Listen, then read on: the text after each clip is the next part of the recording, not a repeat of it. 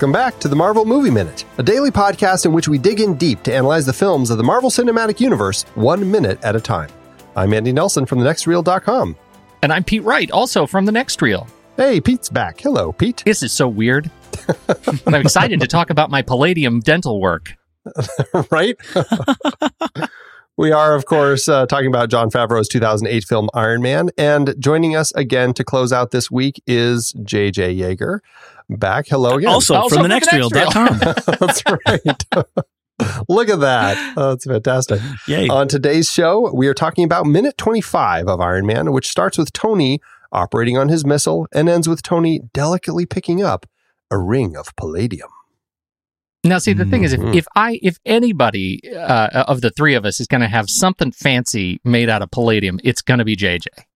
Yeah, I don't know, it's like a palladium belt buckle, or there's going to be something. No, it's not a good story. I love palladium, but it's really not a good story. I had what? my uh, my wedding ring custom made and made of palladium, and it actually is the size of like two and a half. I, I, Pete, did you ever see my wedding ring? I'm it, not even uh, sure. I it's did. Like two and a half wide of a normal wedding ring. So it's massive palladium, just like like brushed, this whole thing. Yeah. So I love palladium, but uh, yeah, I don't wear it anymore, obviously, because I'm divorced now. But yeah, so it's not a good story, but palladium's really great. And it's, uh, it's shown by Tony Stark in this minute. What did I say, Andy? What did I say? Uh, you're, you were right. right. That that is the right. J J I know right there who would have a palladium story. I don't I don't want to speak out of turn for you, Andy, but do you have a palladium story like that?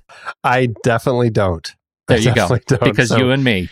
Well, yeah, right. And what ma- what I guess does make it an interesting story is that I was kidnapped by terrorists and I was locked in a cave with this ring maker and a and thousand catalytic converters. if, if there's anything that's going to get you out, it's a ring made of palladium. That's what it palladium. is. Yep.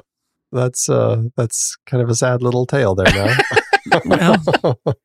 Here we go. It's good, though. It's good. This is a great minute, and it's a minute that gets us right into the. It gets. It keeps us, I should say, in the mechanics uh, of the uh, of of building the suit and getting him out of the cave eventually, as far as we know. And it goes to uh, what we've talked about before in in bits and pieces of Tony Stark, and and mostly it's like when he's working on his car in his shop, where we see that kind of mechanical mind side of Tony that we never got introduced to earlier on. It's it's nice to actually see him really digging in now and having to do something, even if we don't know what it is. We know mm-hmm. he's doing something interesting, and it makes for a pretty compelling minute as he's showing Yinsen this little palladium piece, and he's packing the thing with the clay, and Yinsen's pouring the melted palladium. It's actually a pretty kind of engrossing minute as as we're kind of watching them do something. I could watch people smelt all day, though. I mean, to be fair. Do you know what I mean? Like, there's this whole mystery around packing the dirt and building the little frame and, and then watching Yinsen with these very steady hands as he pours the molten palladium into the little... I mean, I could watch that all day. That is just not a skill I'm capable of or an experience I have. I love this stuff. It is pretty cool. I feel like I should say I always knew that about you, Pete. That's it. Do you know I don't what? think I did, but I guess I'm not surprised. God, it's just... What's delightful about what you just said is it sounds like a compliment, but it's really, really not. It's just the ultimate, the ultimate dig. Compla slam. Well done. Uh, palladium is a real element. I was debating that, oh, yeah. actually. I didn't know that Isn't for it sure. Is it an amalgam, though? It's a platinum it's, amalgam, isn't it? It's uh, no, it's its own uh, element. It's symbol P D on the that. atomic chart. It's uh, number forty-six. It is a rare and lustrous silvery white metal discovered in eighteen oh three by William Hyde Wollaston, who named it after the asteroid Pallas, which was uh, named hmm. after the Greek goddess Athena. It's her epithet, which she acquired when she slew Pallas. So wow. It actually is more rare than gold or silver. It's found, this is interesting, it's found in only one location in the United States, which is the Stillwater Mine in Montana. And there are a hmm. few other places around the world, but it is the substance that gives white gold its color. And interestingly, it's found in almost all catalytic converters.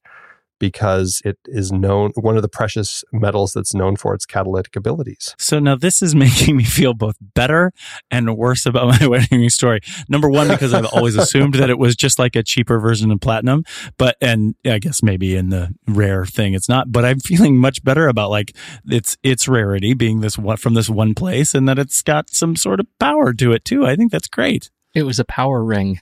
It was one of the it one was. of the power rings. It was. That's right. Maybe not one of the ten rings.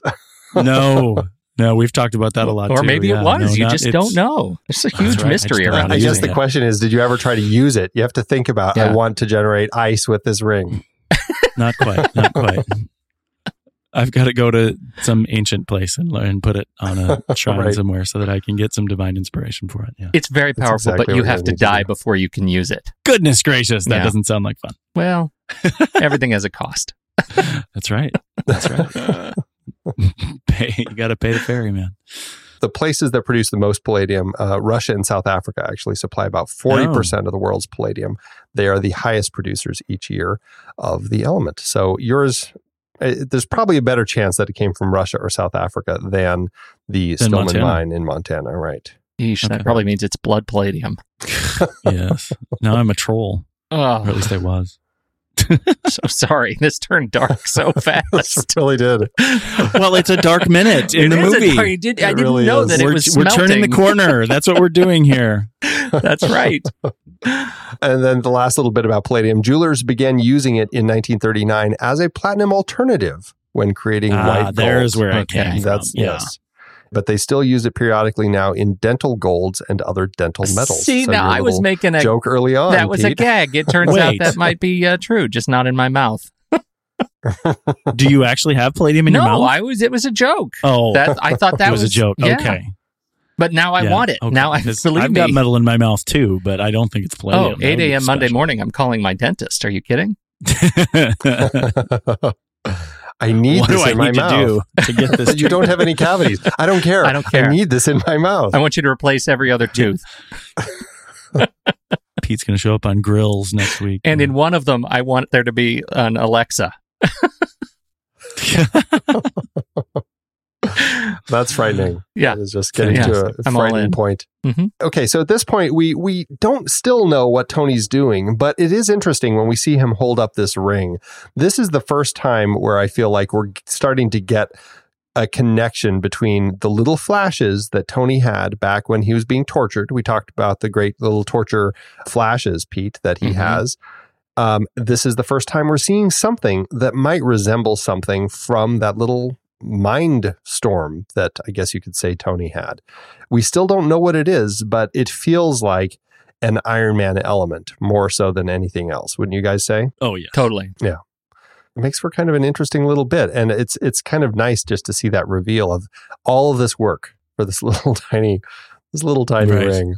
It makes me wonder, what is it doing? Like, how is this palladium, which is, uh, you know, this relatively inert metal, how is this actually helping power anything that Tony's doing? Because he makes it very clear that he needs eleven of these missiles just so he can pull out these little tiny zero point one five gram parts that are made of palladium. Right. And so what is it reacting to? Because it looks like as a ring, you immediately think, well, that's the symbol. That's the symbol of Iron Man in his chest. Yes. That's the thing that's going to connect him, Tony Stark, to Iron Man. And and yet, you know, it seems like that, I don't know, is that where the, the story makers uh, are kind of giving away the gag here, that it's, in fact, palladium doesn't do what it purports to do in his suit? Well, hold on. Here's another thing about palladium that I'm just looking at. Palladium has the ability to absorb up to nine hundred times its own volume in hydrogen, making it the perfect container to not only store hydrogen, but to also filter it. I wonder if that is somehow, like they they picked up on that idea of palladium, say, hey, that's that seems like it could do something that would help Tony do things like fly and stuff. I don't know. Doesn't that make his his suit some sort of a hybrid? Well, it's, it's hydrogen good. Power is pretty powerful stuff. Right? Well, he never has to gas up, so I guess it would make sense. Totally. It, and he's he's right. always having to plug in, so absolutely he's a hybrid. So good. I had no idea this was an environmental story. I thought he was just blowing stuff up. He's this is the transition from from the the, the era of his missiles and stuff to the the hybrid green side power. Thing. Yeah, exactly. That's it. That's right. It's nice to see. It's nice to see that happening here. Uh, we do have a uh, a little glimpse back uh, at the the terrorists who are all watching on the screen again, and uh, we see our characters Abu. He is sitting with Ahmed, and the two of them are playing backgammon, having a little game in the back. Adorable. And we we have them speaking Arabic, and the translation, as uh, my wonderful Reddit community told me, Abu says, "Anything new?" And the guy at the screen says, "Nothing." Oh. The word that the people who helped me translate said that the person who says nothing does not sound like a native speaker. And I think that's probably oh, true. That's Reddit is fantastic. Yeah. Calling out the non-native speaker. It really is. They, they are very good at that. Well, and Andy, you and I talked in an earlier minute about having Yinsen play the role of the audience being a character on screen, and because we don't really know what's happening, this is now sort of exaggerated or highlighted with the fact of the terrorists being additionally unaware of what's being created by all this activity and all this action on the screen. So we get to be watching and the sort of regular check-ins with the people who are watching this, showing that Tony's doing Doing this all himself, and we're all somewhat confused and unknowing of what's to come here. That's a really good point, and it's such a good gag because Tony is like everything Tony does, it feels like gets us weirdly further from truly understanding what he's doing, even though we get these symbols that kind of come into play, like a ring. A ring is a symbol for us around the suit because of the sort of symbol of the chest, but everything else just seems like uh, you know, it's just it's just mechanical nonsense, uh, and and so that's a It's a really nice foil. Yeah. The uh, it looks like the actor who is playing the terrorist who's watching the screen, that is Ray Siegel, who also is a utility stunt player. As I've mentioned, they all tend to be when they're doing these parts. And that also would go to why he probably isn't a native speaker, if he's a stuntman who's having to throw this line out there. Right. Right. So this is the moment where Tony finally asks for Yinsen's name. It's only taken us a oh, month. Oh, Tony. It's all about him, isn't it? What's funny is I love that the way Yinsen reacts after Tony says, "Nice to meet you." It actually feels like that was part of the, like a little in-joke that uh, that the actor came up with after this line is scripted at this point. Yeah. Where he's like, "Nice yes. to meet you." And he kind of looks at Tony. He's like, "Nice to meet you too." Like, you know, we already discussed this where I said yes. that we met at this conference and all this sort of stuff. Right. It's really, oh. it, it's really good, but it also feels like, it also feels natural. You know, it really, I mean, it, it feels like something that these two guys who are by now discovering their friendship relationship, it feels really good. Feels like, you know, this is this is how it would be. Yeah, it does. I just, I it just makes me laugh that we're so far into this this relationship between these two of being in this cave, and this is when we finally have them right. sharing his name. Right, twenty-five minutes in, Tony. That's all it took. Yeah, read the room, man. Read the room. To be fair, when Yinsen first meets Tony, or when we are first introduced to him, when Tony wakes up and he realizes he's got the battery attached to him and all of that stuff, Yinsen is not very forthcoming with anything. I mean, his first reaction when he's, you know, he's shaving his face and he doesn't say anything to Tony. He's just like whistling along.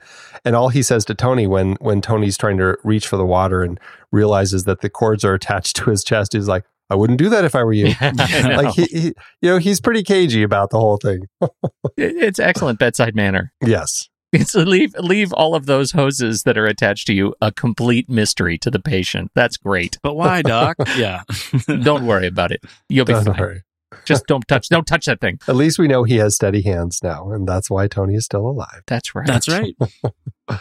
Uh, well, I don't have anything else for this minute. Do you guys have any other little bits and pieces? It's great. It feels like, once again, we're on the cusp of something. I will say that there, when I was a kid, a buddy of mine uh, was playing a gag on me and moved my car uh, in a parking lot at a movie theater before we went to see a movie. And when we came back out, the car was moved and somebody had broken into it and stolen my stereo. Oh, no. Yeah, no, it was terrible. And it, they felt very, very, it was a nice stereo. And uh, they felt very bad. And so this buddy's brother was quite an engineer, and he built an in-dash uh, set of knobs and buttons that look exactly like the knobs and buttons that are all wired together at about second twenty-one when the terrorists are watching on the screen off to the side. There's yeah. like dusty wires and buttons, except for there were more buttons and knobs, and they did nothing but light up and look ominous. And that's why I really feel like I have an affinity to this minute. It brings me back he to just having wires hanging off of stuff looks scary. I don't care it what does. the context is. It just looks scary. So thank you, Minute twenty-five. It really does. I will say the other thing that I really like, I just love the way that Tony, I mean, it's clear that he's gotten used to carrying this battery around. And I love the way when when when Yinsen first pulls the little smelting cup out of the fire and they turn to go over to the table, Tony just has it like slung over his shoulder and he's just kind yeah. of casually yep. carrying it. I, I just love that casualness that he's kind of developed with this thing that he has to carry with him. Very Absolutely. indicative of the character. Yes. Yep. All right, guys. Well, that is it for Minute twenty-five. J J, thanks again for joining in and closing out the week with us. Thank you. And Pete, thanks for coming back. Hey, my pleasure. I like to drop in uh, every now and again, like a stinky guest. oh, like a stinky guest. That's uh, that's what I'm going to start calling you. My stinky guest, Pete. I, Here he is. I live to serve. Well, that is it for today's show, everybody. Thanks again for tuning in. Make sure you subscribe to the show for free at marvel movie minute dot com. Join us over in our Discord chat room and follow us on Facebook, Twitter, and Instagram at The Next Reel. If you like what we are doing and you want to support us and get some cool stuff, become a patron over at patreon dot com slash The Next Reel. Until next time, true believers.